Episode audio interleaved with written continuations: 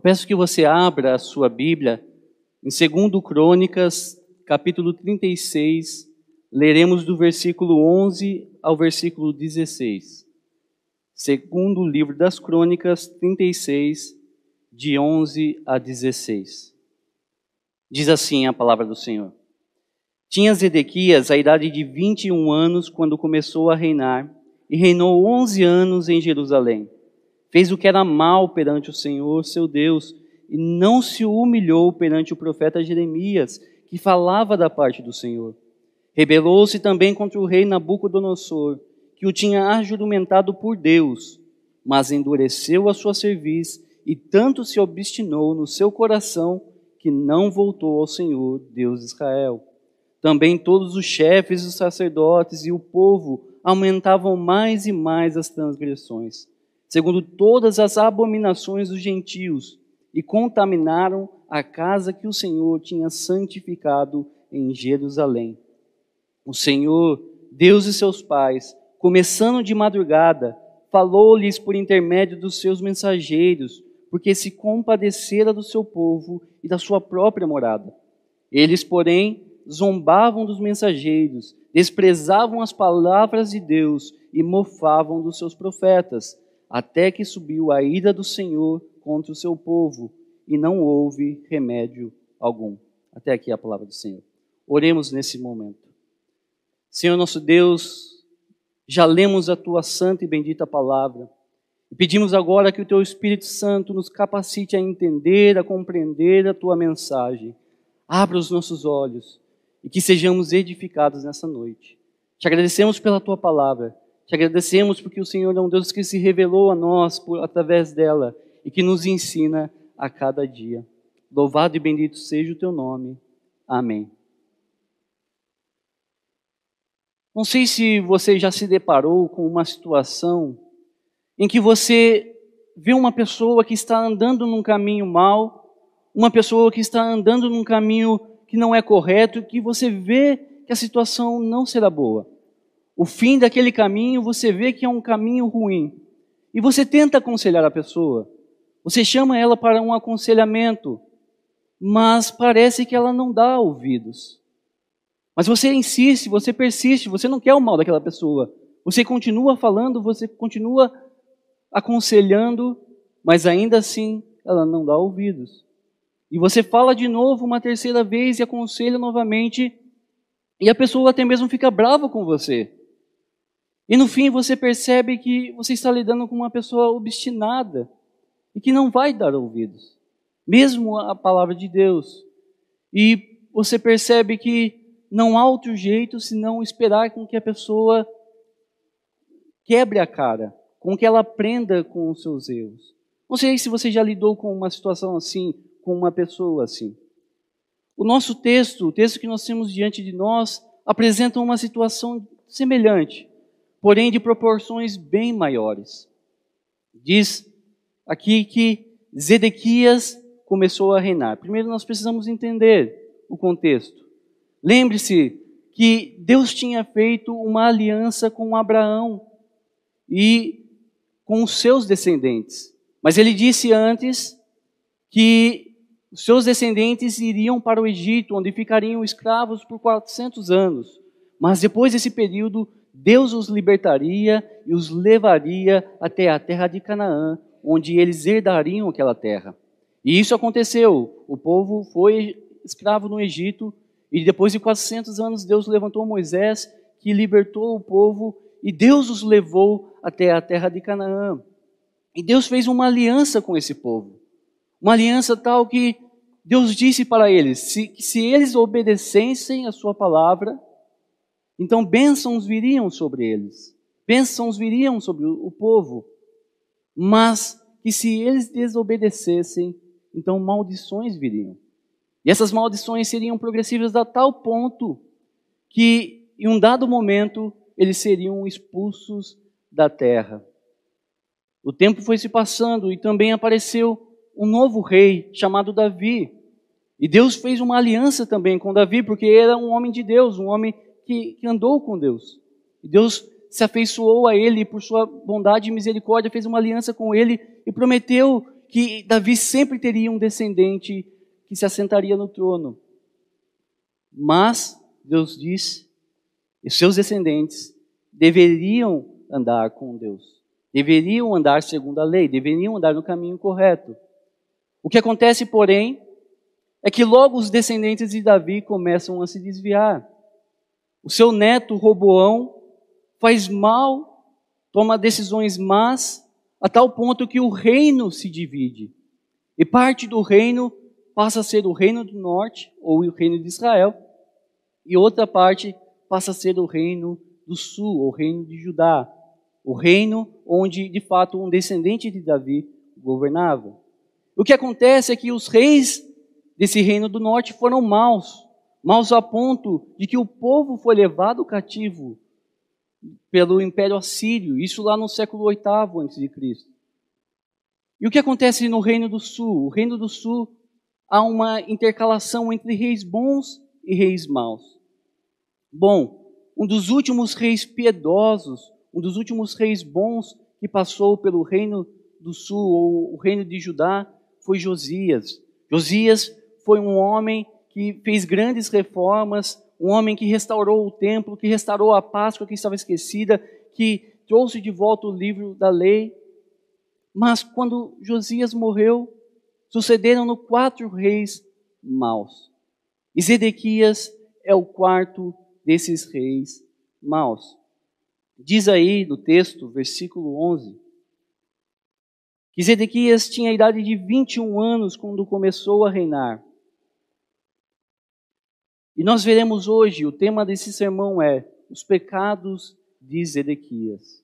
O tema do sermão é os pecados de Zedequias.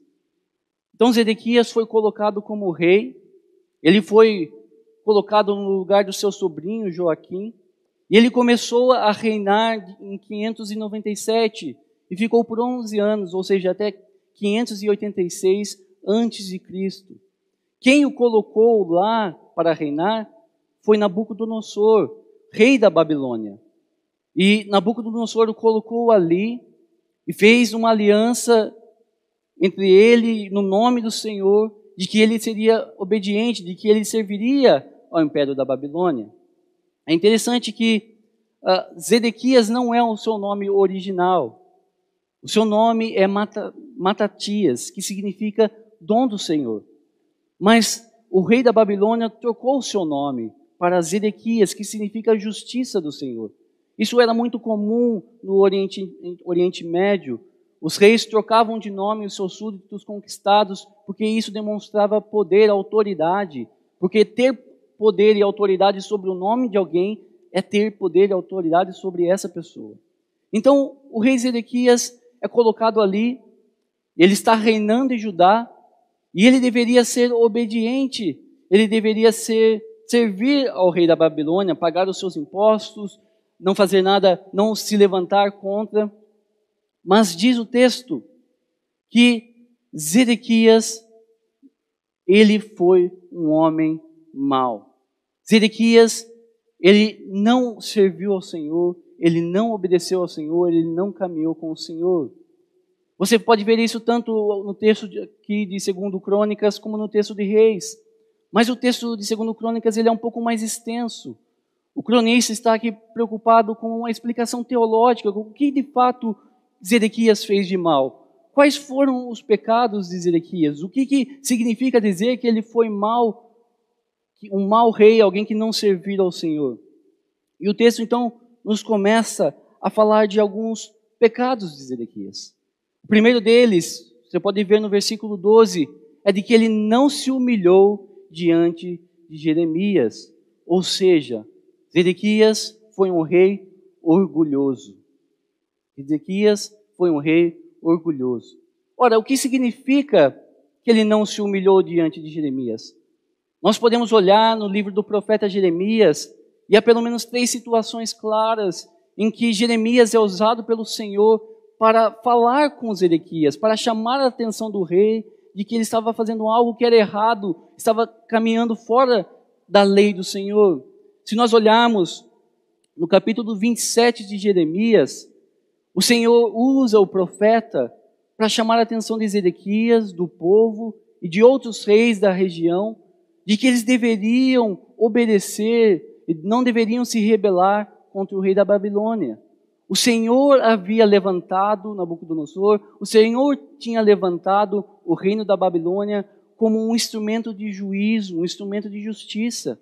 E esses povos, e o povo de Judá e o rei Zedequias não deveriam se opor, não deveriam se rebelar.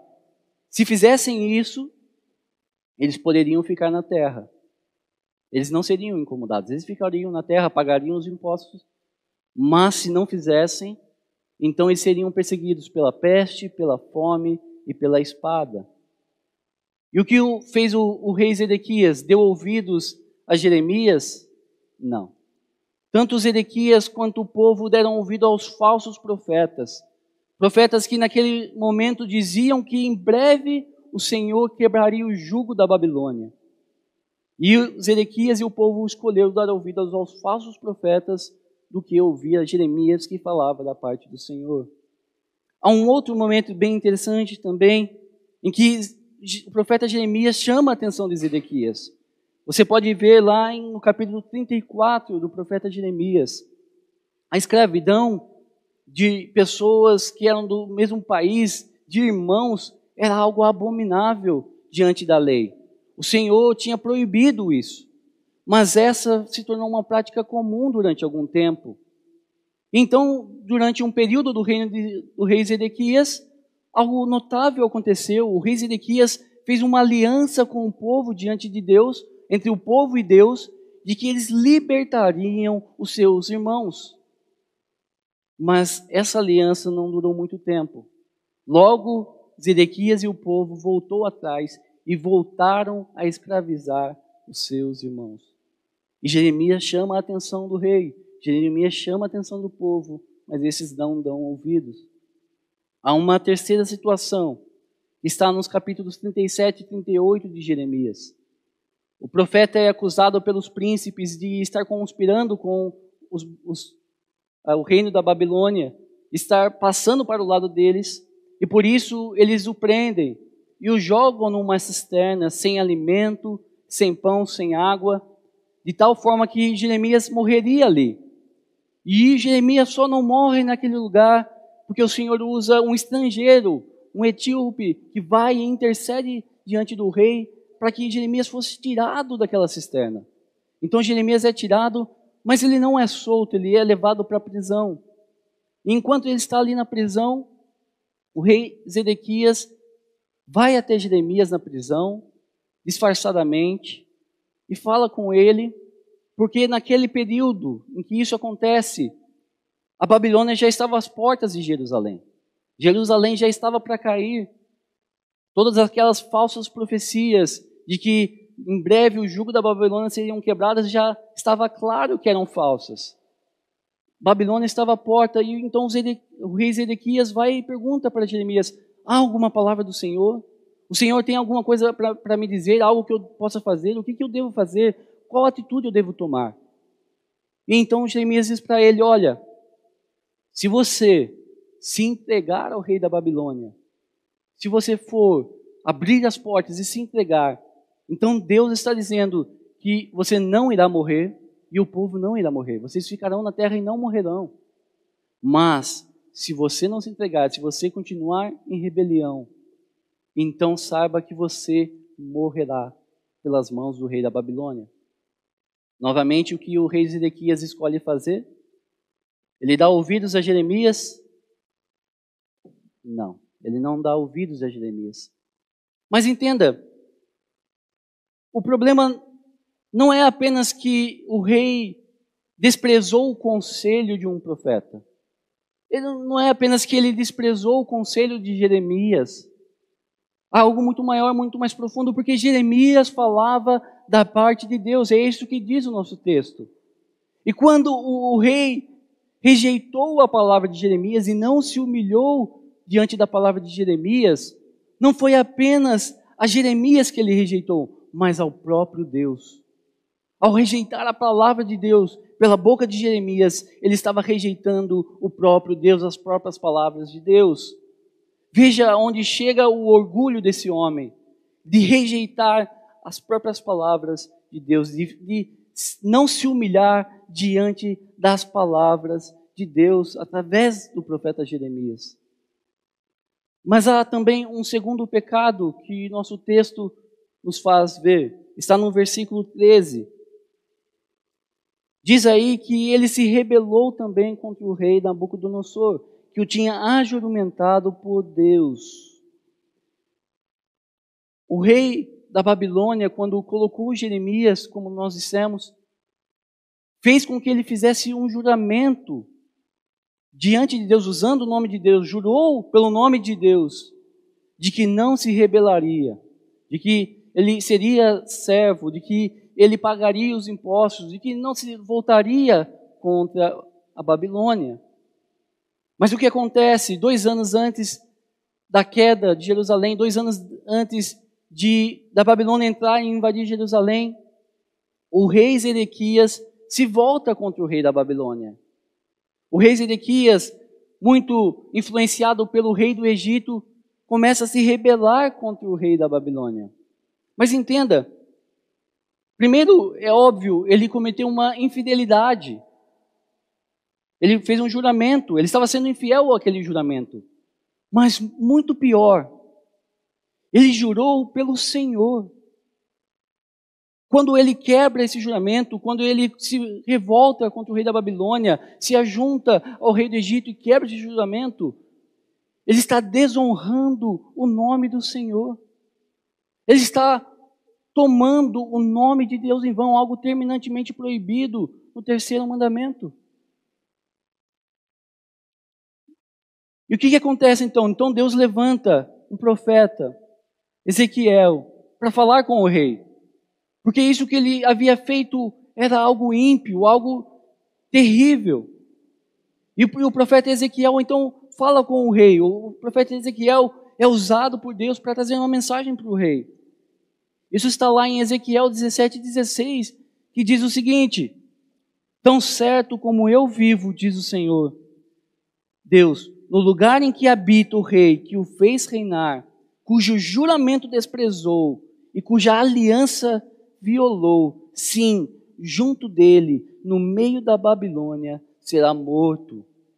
Então o Senhor usa o profeta Ezequiel para avisar ao, ao rei Zedequias de que, porque ele havia violado a aliança que ele havia feito com o rei da Babilônia, então ele seria morto na Babilônia. Nós poderíamos pensar, bom, mas agora, então o rei vai, vai mudar. Agora o rei vai se humilhar.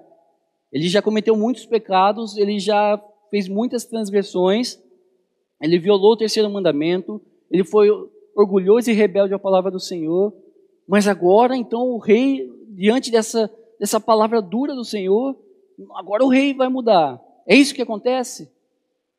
Não. O que a Bíblia diz é que, mas endureceu a sua cerviz e tanto se obstinou no seu coração que não, não voltou ao Senhor, Deus de Israel. Diante, mesmo diante de palavras duras do profeta Ezequiel, o rei Zedequias ele não se humilha. Pelo contrário, conforme ele vai juntando pecado sobre pecado, o seu coração vai se endurecendo. Ele se torna cada vez mais duro, a tal ponto que ele não volta para o Senhor. Nós vemos a dureza do coração desse homem. Sabe, essa é, é uma marca da impiedade, dureza de coração. Nós vemos isso em diversos outros momentos. Por exemplo, a geração do deserto. Você pode olhar lá em Êxodo 32 e 33. Nós vimos também no Salmo 95, que foi lido no começo.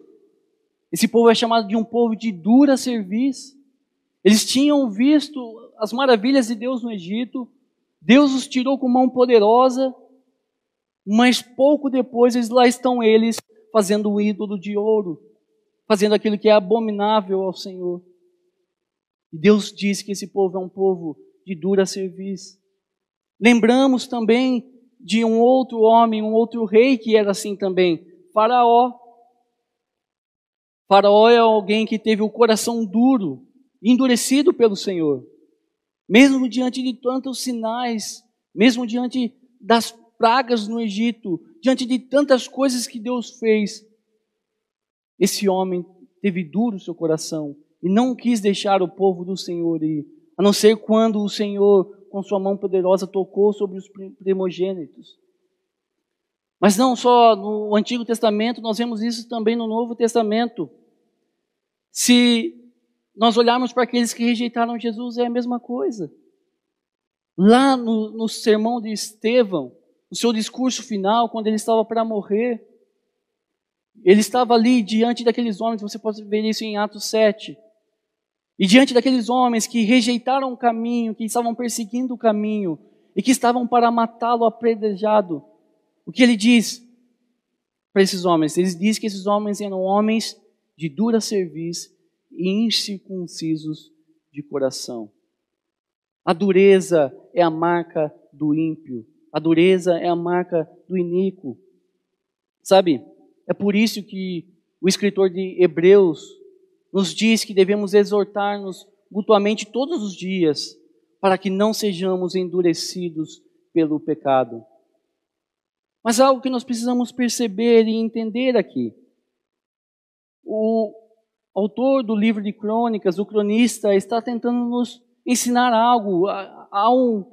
O assunto do orgulho e do arrependimento, de humilhação, da dureza e do arrependimento, são temas extremamente importantes no livro de crônicas. É, um, é parte do objetivo do cronista falar sobre isso. O cronista está tentando trazer o seu povo ao arrependimento, fazer o seu povo entender que ele precisa se humilhar e se arrepender, que esse é o caminho para a bênção, para estar com Deus, e que a dureza só leva ao juízo. Essa é, é parte do. Podemos resumir o livro de crônicas nisso. Uma frase que talvez poderia resumir é que aqueles que se arrependem e se humilham diante de Deus encontram misericórdia. Mas aqueles que permanecem na sua dureza e orgulho, seu fim é o juízo. O livro de Crônicas tenta nos ensinar isso, tenta ensinar ao povo de Deus isso. Nós podemos ver por diversos exemplos, há diversos exemplos de reis que foram assim. Amon, para destacarmos um, foi alguém que é dito que não se humilhou, e, portanto, ele foi traído por seus servos e morto. Ou então, quando nós olhamos para o capítulo 25 e pensamos na derrota de Amazias, que era rei de Judá, para Jeoás, que era rei de Israel. Qual foi a causa, a razão da derrota de Amazias? O orgulho e o fato de dar as costas para Deus. Por outro lado, nós podemos também ver diversos outros exemplos de homens, de reis, que se arrependeram e se humilharam e alcançaram misericórdia. Um exemplo é Roboão, mesmo que temporariamente, em dado momento, quando ele se humilhou diante de Deus, quando reconheceu o Senhor, o Senhor teve misericórdia dele e disse que a sua descendência continuaria no reino. Outro exemplo é Ezequias, o rei Ezequias. Um dado momento, ele se exaltou no seu coração e o Senhor chamou a atenção do rei Ezequias, mas o rei Ezequias se humilhou e o Senhor teve misericórdia dele e disse que não viria contra o povo em seus dias. Outro exemplo é o rei Josias, o próprio pai de Zedequias. Quando o rei Josias encontrou o livro da lei e percebeu o quanto o povo caminhava distante do que a, a Bíblia fala, do que o livro da lei diz. O rei Josias se humilhou diante de Deus. O rei Josias se colocou, se prostrou diante de Deus e se arrependeu e pediu perdão pelos seus, pelos seus pecados, pelos pecados do povo. E o que aconteceu? O Senhor teve misericórdia dele e disse que ele terminaria seus dias em paz. Mas talvez o maior exemplo que possamos lembrar de rei que se humilhou e encontrou misericórdia seja Manassés. Manassés foi um rei terrível. Manassés fez coisas que eram extremamente ímpias. Ele adorou outros deuses. Ele chegou até a queimar seus filhos a esses outros deuses. De tal forma foi a sua impiedade que ele foi levado cativo para fora de Judá.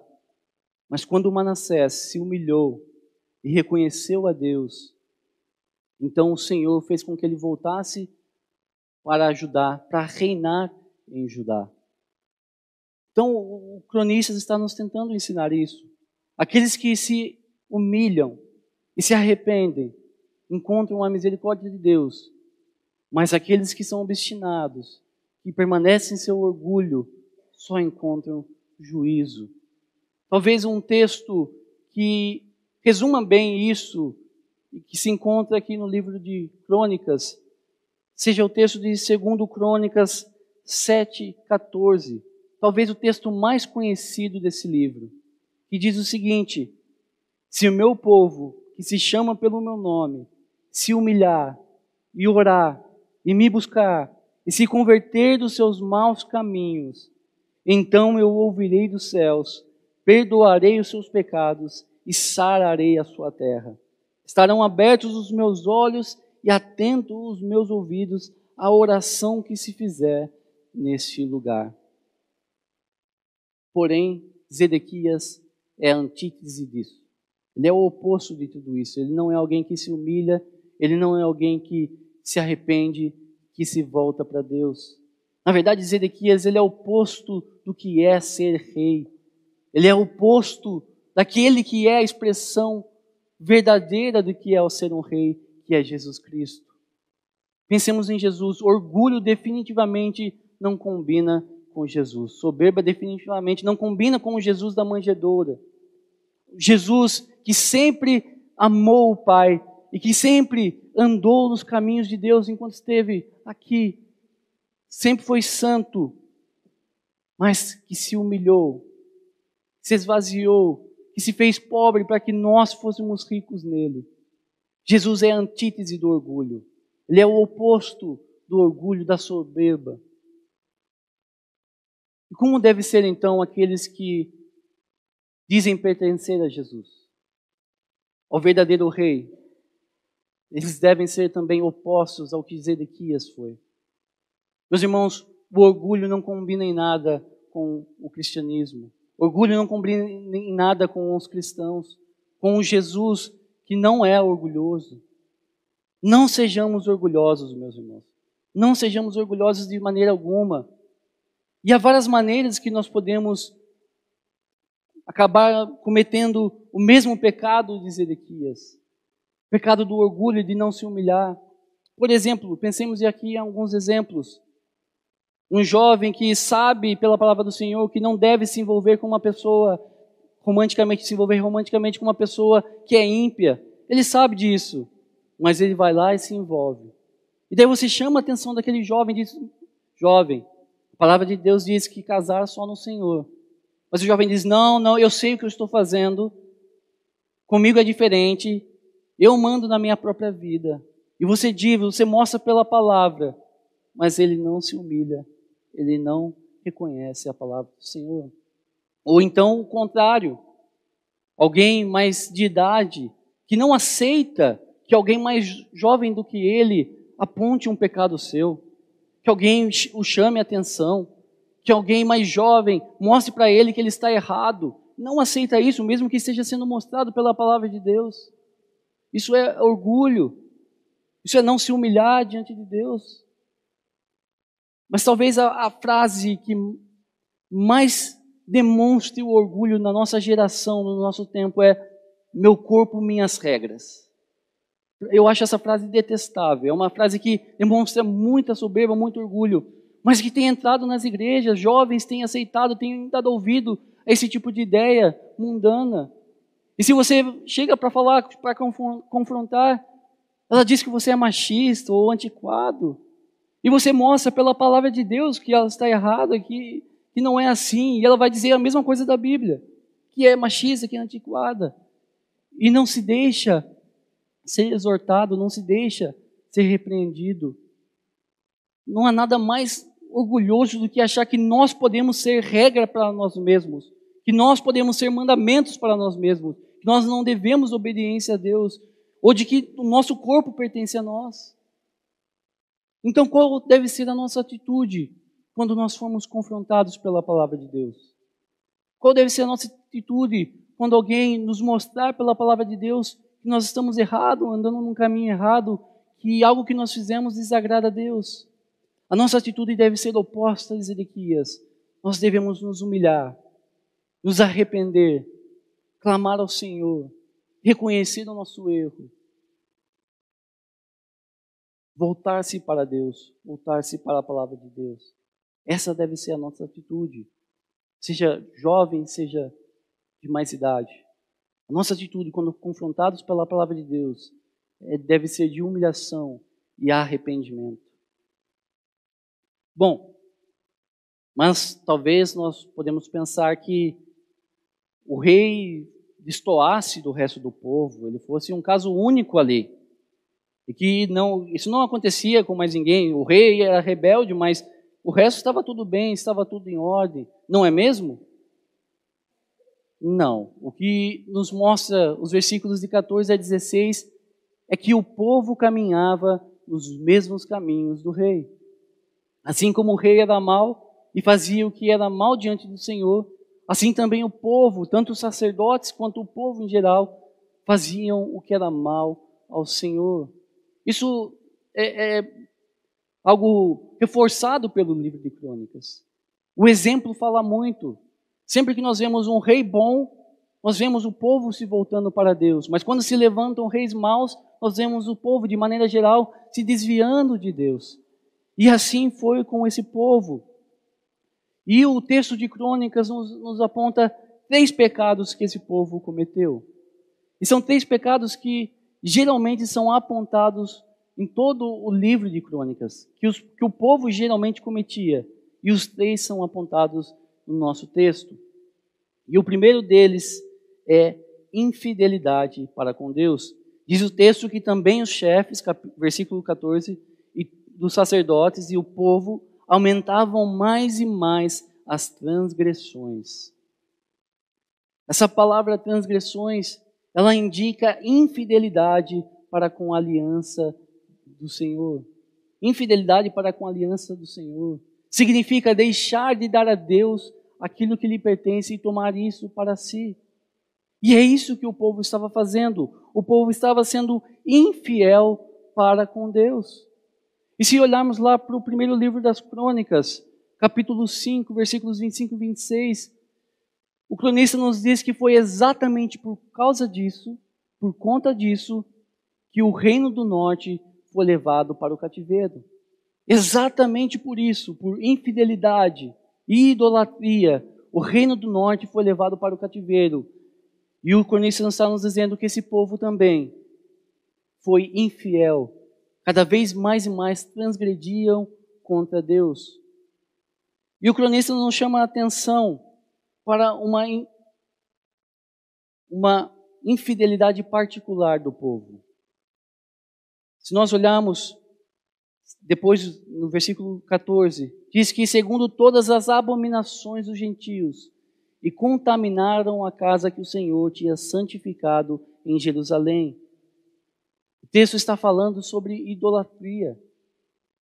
As abominações dos gentios são os ídolos dos gentios, os deuses falsos, ídolos mudos, mortos dos gentios. O povo se contaminou com esses deuses o Senhor havia dito para eles que eles não deveriam se contaminar com os deuses dos povos, dos outros povos que estavam ao redor de Canaã, ao redor de, de Israel. Mas eles se contaminaram com as abominações dos gentios. E não somente isso, eles contaminaram a casa do Senhor em Jerusalém. Isso indica que eles estavam trazendo os ídolos para dentro do templo. Eles estavam trazendo os ídolos para dentro da casa do Senhor. A casa que foi feita para que eles pudessem adorar ao Senhor, para que pudessem se reunir em adoração, para que pudessem orar ao Senhor. E eles estavam trazendo os ídolos para dentro. Impiedade em cima de piedade. Mais e mais transgressão. Você pode olhar lá em Ezequiel 8 que você vai ver uma imagem disso. Ezequiel 8 descreve muito bem essa situação ocorrendo mais e mais transgressão, iniquidade em cima de iniquidade. Imagine um homem que vai e se deita com uma prostituta. Isso é terrível, isso é ímpio. Mas imagine esse homem ainda levar a prostituta para casa. Isso é, é o ápice da iniquidade, é o ápice da imoralidade. E era isso que o povo estava fazendo. Estavam se prostituindo com outros deuses e ainda levavam seus ídolos para dentro do templo. No, no, no mesmo momento, quebrando o primeiro e o segundo mandamento. O Senhor disse: Eu sou o Senhor, vosso Deus, não tereis outros deuses além de mim. Mas aqui estão eles, adorando e se corrompendo com outros deuses, as abominações dos gentios. E o Senhor disse, disse também que eles não deveriam fazer imagens de escultura e nem se, se prostrar, adorar essas imagens. Mas aqui estão eles, colocando essas imagens dentro do templo. Sabe? Veja a que ponto chegou o reino de Judá. Veja a que ponto chegou aquele que é chamado o povo de Deus. As duas instituições mais importantes de Judá e de Israel, o trono e o templo, estão ambos corrompidos.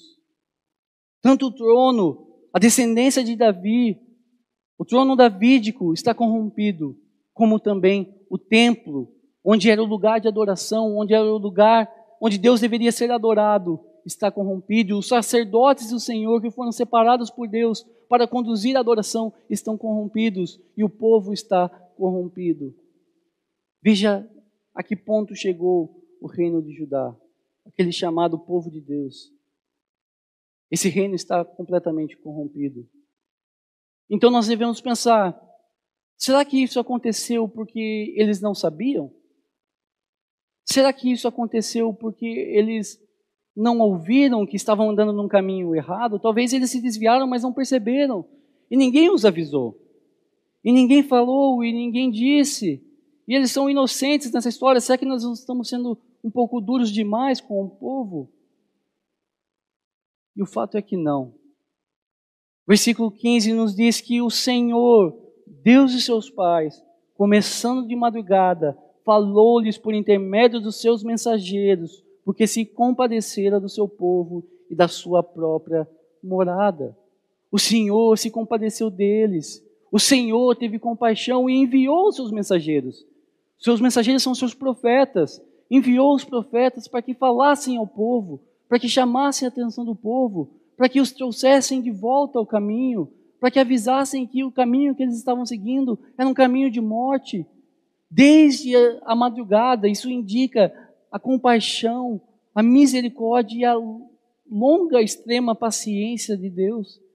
O Senhor foi paciente. O Senhor enviou profetas e o povo não deu ouvido, mas o Senhor continuou enviando profetas e o povo não deu ouvido, mas o Senhor enviou mais profetas e o povo não deu ouvidos. Jeremias é um exemplo disso. Ele testifica sobre isso. Se você olhar lá no capítulo 25, ele vai dizer que por mais de 20 anos, ele falou ao povo de que eles deveriam se arrepender e se voltar ao Senhor. Por mais de 20 anos, ele anunciou que o juízo estava para vir por conta da iniquidade do povo. Mas o povo não ouviu. Ele diz mais: olha, não só eu, antes de mim, muitos outros vieram e também falaram, e também avisaram, e também profetizaram, e também chamaram a atenção do povo. Mas o povo não deu ouvidos.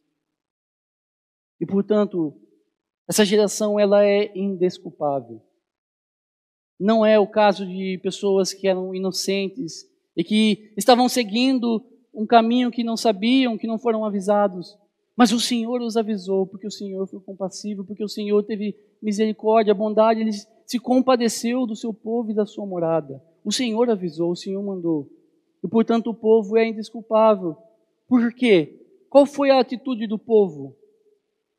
Que diz o versículo 16: qual foi a atitude do povo? Eles, porém, zombavam dos mensageiros, desprezavam as palavras de Deus e mofavam dos seus profetas.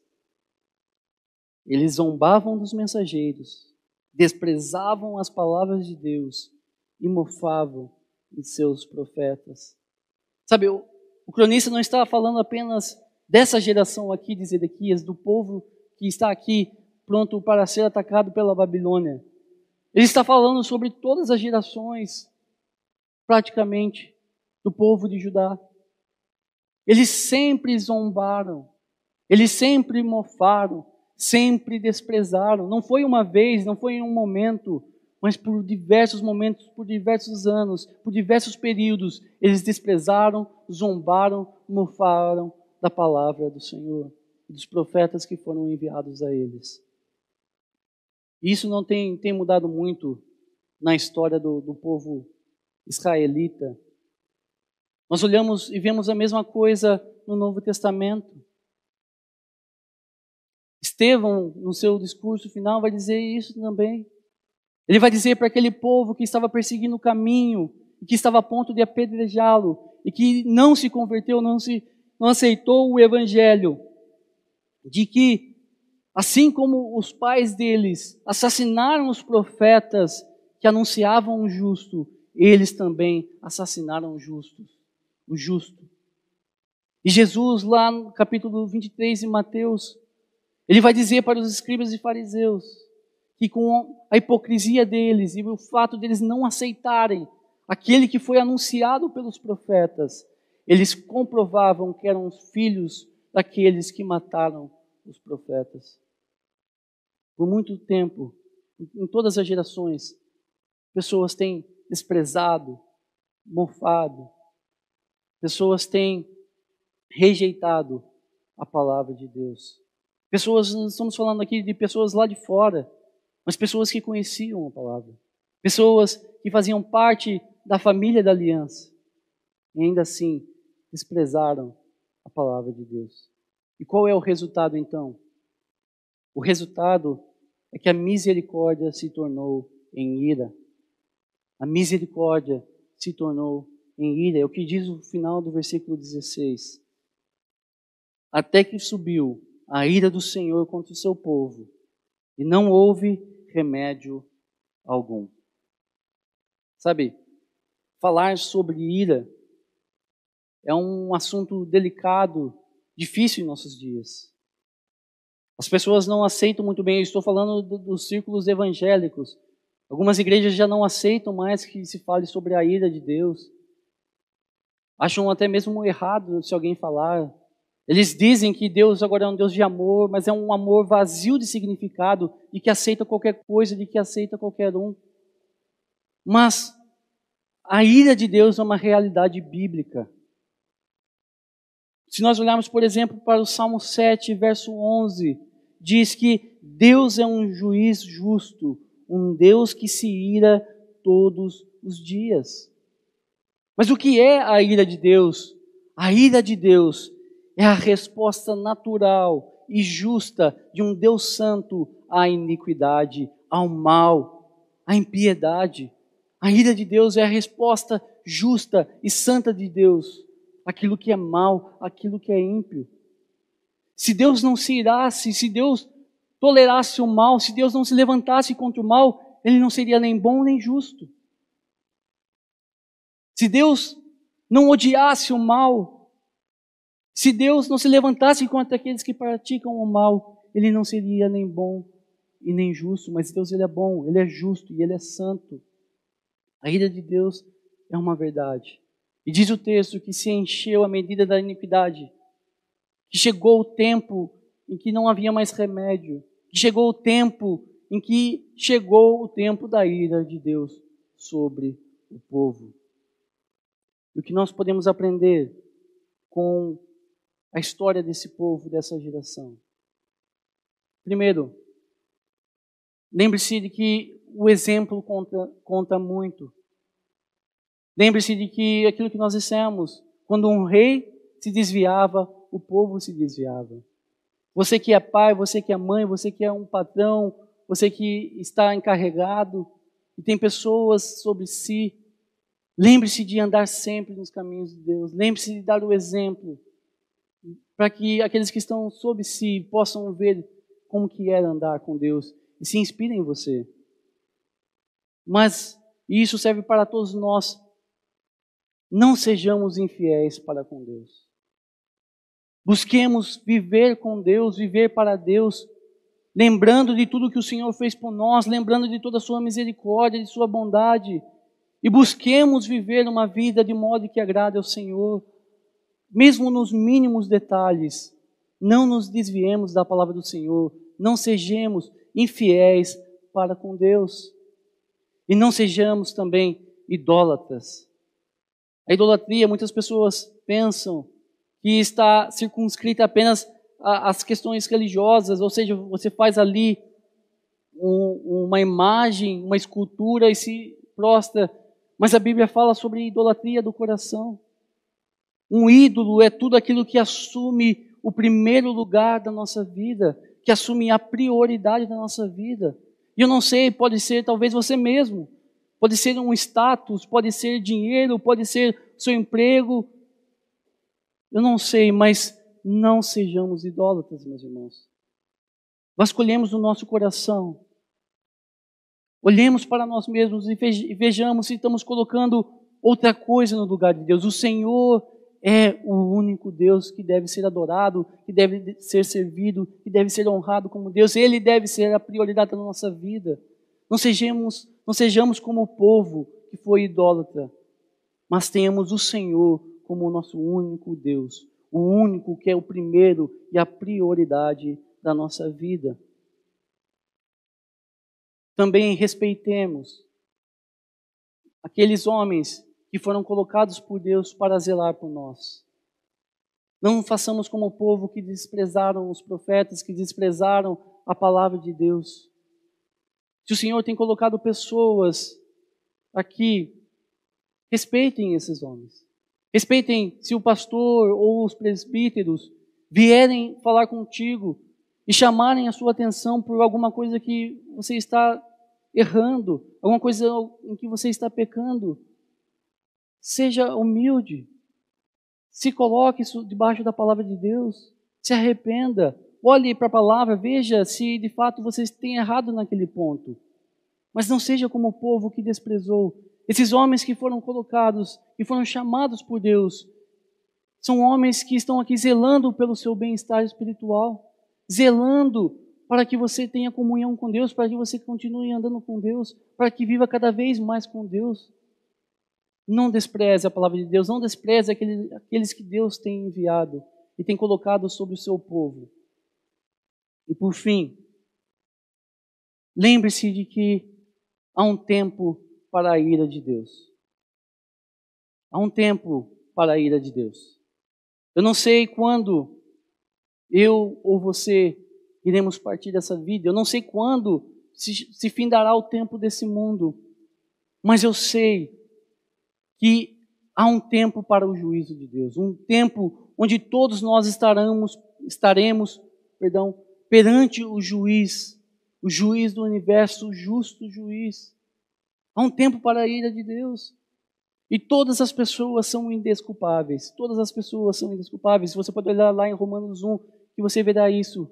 E muito mais indesculpável é aquele que tem ouvido a palavra de Deus semana após semana e permanece em rebeldia e permanece desprezando a palavra de Deus. Há um tempo para a ira de Deus, um tempo de juízo que irá chegar. E há duas alternativas quando esse tempo chegar.